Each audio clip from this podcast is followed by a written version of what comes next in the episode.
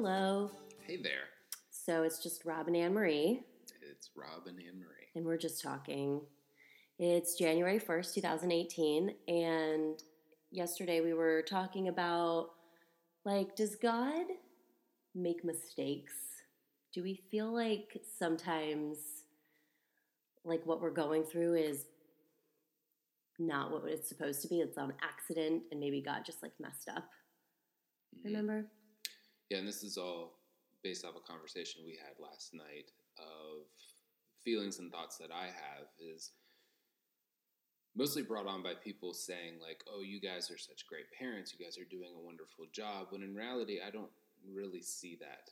Um, yes, we do a lot. Yes, we love our daughter, but I don't really see that as being great. I just see that as doing. And with all this talk of being great and being exceptional, I, I look at some of the daily things that we go through, and maybe in ways where I'm not the great dad um, that a lot of people make me out to be, and I wonder just of, did God get that wrong? Like, yes, I just yelled at my daughter because she did something, insert thing that she did, and um, I look at that and I go, wait a minute, would Reagan be better somewhere else? Would that be, I don't know. Yeah. And I just said, you know, I don't think God makes mistakes clearly. Like, we both don't think God makes mistakes. No, I can clearly see how, no, God has definitely placed her in our life, and we're definitely doing more for her than I think most would. But I don't know. I think those thoughts stem from thoughts of inadequacy, of just not being enough, or I don't know. I think I'm I'm not alone in that struggle. Well, I think you also said, you know, if people put us up on this pedestal, I'm just, I'm just destined to, Not meet the expectations of those people. yeah, I'm destined to fail. I'm destined to, you know, just like disappoint them or whatever. And this morning I was reading a book and um, just something caught my my thought, and it was, you know, just how we're persevering. You know, when people tell you, "Oh, you guys are just doing such great things," and you you always say, "No, we're just committed, and Mhm. we're just doing," Mhm. and that's it. Like we just keep moving forward. And the verse. Um, is Romans, well, the chapter Romans five, and it just starts talking about perseverance and character, and and how you know that develops hope and all of that stuff. And sometimes you and I feel like a little bit hopeless, Mhm. and we kind of dissected it this morning as far as well, we're currently persevering and in the character building phase, which is really painful sometimes. It's like that show we watch, Forged in Fire. You know what I mean? Mhm. what do they do? They like get this piece of metal and They heat it up. They use a hammer. They bang it around. yeah, they have to shape it hmm and they put it in this fire and sometimes it's just like not going well. The quench. Oh, when they isn't that in the oil? It is in the oil, yeah. So they have to get it super hot to this certain degree. hmm And then they shape it with their hammer. Okay. And then once they get it to the design that they like, then they put it in the oil to And- cool it down. And that's called the quench. right, which I guess hardens the metal. I'm no blacksmith. Right. We just watch it and we bet on who we think is going to win. That's correct. but sometimes when it comes out of the quench, it's like bent and it's not the right shape. hmm And it's like they think that they're There's there. cracks. There's warps. Yeah. They think that they're there, like where they need to be. They've like developed the character essentially, Mhm. and then they put it in the quench, and it's like, oh, this is not what I thought it was going to be. And I feel like that is the constant process that we're in in our life stage right now. Mhm. Like we're always being like quenched, and then it's like, nope, not quite right. Back in the fire, and how there's those that verse in the Bible which talks about iron sharpens iron, and God is always talking about how He's you know, putting you in the fire to shape you and build your character. And I just feel like that's where we've been for years. hmm I agree. Yeah. I think that um, even taking more analogies from that show, um, part of that quenching is to harden the steel, and they have to test it. And sometimes they come out, they test it, and it's like, oh, it's not hard enough. Back in the fire for more heat. Yeah. Um, and even then, when they get it all hard, then they have to go and they have to put it on the grinder, and then there's sparks flying and all of that because they've got to. Oh my gosh, yes. That. And then they, as they uncover with the grinding, they're like, "Oh, here's some cracks. Now we've got to fix these types of things." So oh my there's, like- gosh, yes, that is what God is always doing in our life.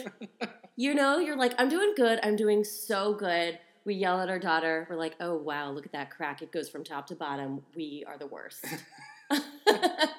and that's where I think you then get that thought of, did God make a mistake? Like, are we truly the right parents for Reagan? And I just personally can't even think that way. I just think God knows what he's doing and Yeah. I default to him. But it's not uncommon, I feel like, to for anybody to have those thoughts of like, this is not where I thought I was going to be. I don't know what God is doing. And you can kind of feel that hopelessness. Yeah, and I think that thought process erodes to kind of what what I think most often of just like, oh, you're not enough in the circumstance. You're not enough of a fill in the blank, whatever Mhm. that is. And then when put up on a pedestal, then if you have those feelings, then you're like, I'm going to be found out as being a fraud. Yeah. You're up on this pedestal that people have put you on because they see the hard life that you're living and you're like looking down going, gosh, I really hope I don't fall, but I know I'm going to. I fall all the time. I can't live up to this standard. Yeah, I mean, nobody can.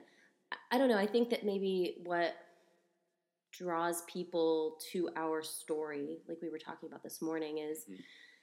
You know, everybody knows that we went through infertility Yep. because one day I just decided to do that video and I'm like, I can't, I can't keep up this facade, Mhm. you know, and it's hard. And here it is Yeah, we talk about our struggles. we talk about them. And so everybody knew we were going to Mhm. pursue adoption. Mhm. And then we adopt Reagan, and, And that should be the happy ending to the story. and that, right, that should be the fairy tale ending. right. That's what our therapist said. Mhm. but then a couple days later, she gets this insane diagnosis, and it's, you know, eh, we're living on pins and needles trying to keep her healthy. We One, on the eggshells. yeah, one sickness can catapult our whole life into disorder and disarray, and can seem like, you know, it's just a product of the of being in a fallen world, like Mhm. we say. And so, yeah, when Reagan got sick, our whole group of people that know us were just kind of peering in, watching, like, what are they going to do? And because we talk about it, you know, they were able to watch it unfold. And when doctors said, you know, she's never going to do anything, Mhm. and we go home with this 13 month old who can do less than an infant because she wasn't even able to suck milk, Eat. nothing, Hold her head up. Anything. nothing. And she was almost walking. And so when your whole world, talking. oh, she was, yeah, eating. yeah. And all of those things. yeah, she was typical on the track. She was meeting milestones on time or ahead of time. Mhm. And that was so devastating. And that's been what, three and a half years? Mhm. And you think, like, God, what are you doing? Like, why did you do this? And what is the purpose? And you we don't have hope. You're you're just hopeless. Mhm. And looking back though, it's easier to see, not easy, but that that was God putting us in a fire and saying, I'm producing something different now. We're Mhm. changing course. Yeah. Which side note, I didn't really appreciate it. yeah, that was that kind of sucked. that was very hard. It still does suck. It Yeah, still, sometimes it still it's- is very hard. Yeah. Yeah. We don't get a choice in the matter, as God clearly demonstrates every day. Yeah, no, we don't get a choice in necessarily the path, Right. but in how we walk it. That's our choice. well, we get a choice in walking it too. That's the only choice I have, or we have, really. Like when people say, "Oh, how amazing you guys are," it's like, no, I'm just committed to doing this. Yeah, I'm just walking the path that's laid in front of me, and I can either walk it honestly. Yeah, I can walk it honestly and with some sort of grace. Like Elaine on Seinfeld barely has grace. You know, I feel like we barely have grace walking the path. Or we could just give up, hmm which honestly, some days you you know, it's like, hey, it's 4 p.m. and I'm but I'm done for the day. I've given this day all I've got. hmm you know, and then maybe you muster up strength to read a bedtime story. But we're basically collapsing to the finish line. And that's something we talked about earlier this year too, is like not just existing, Right. but like living fully and abundantly the life that God has given to us, even though it's hard and Mhm. not what we thought. There's there's definitely more to our life than just, you know, being special needs parents. Right. And earlier this year, we heard, I don't remember where or who, but there was the three word phrase that sticks out in my mind of persistence erodes resistance. Oh yeah. Was that a UCF commencement ceremony? Oh, yeah, there you go. Remember? By a politician. High fives, Republicans. Oh cut that out. Nobody wants to be a Republican nowadays.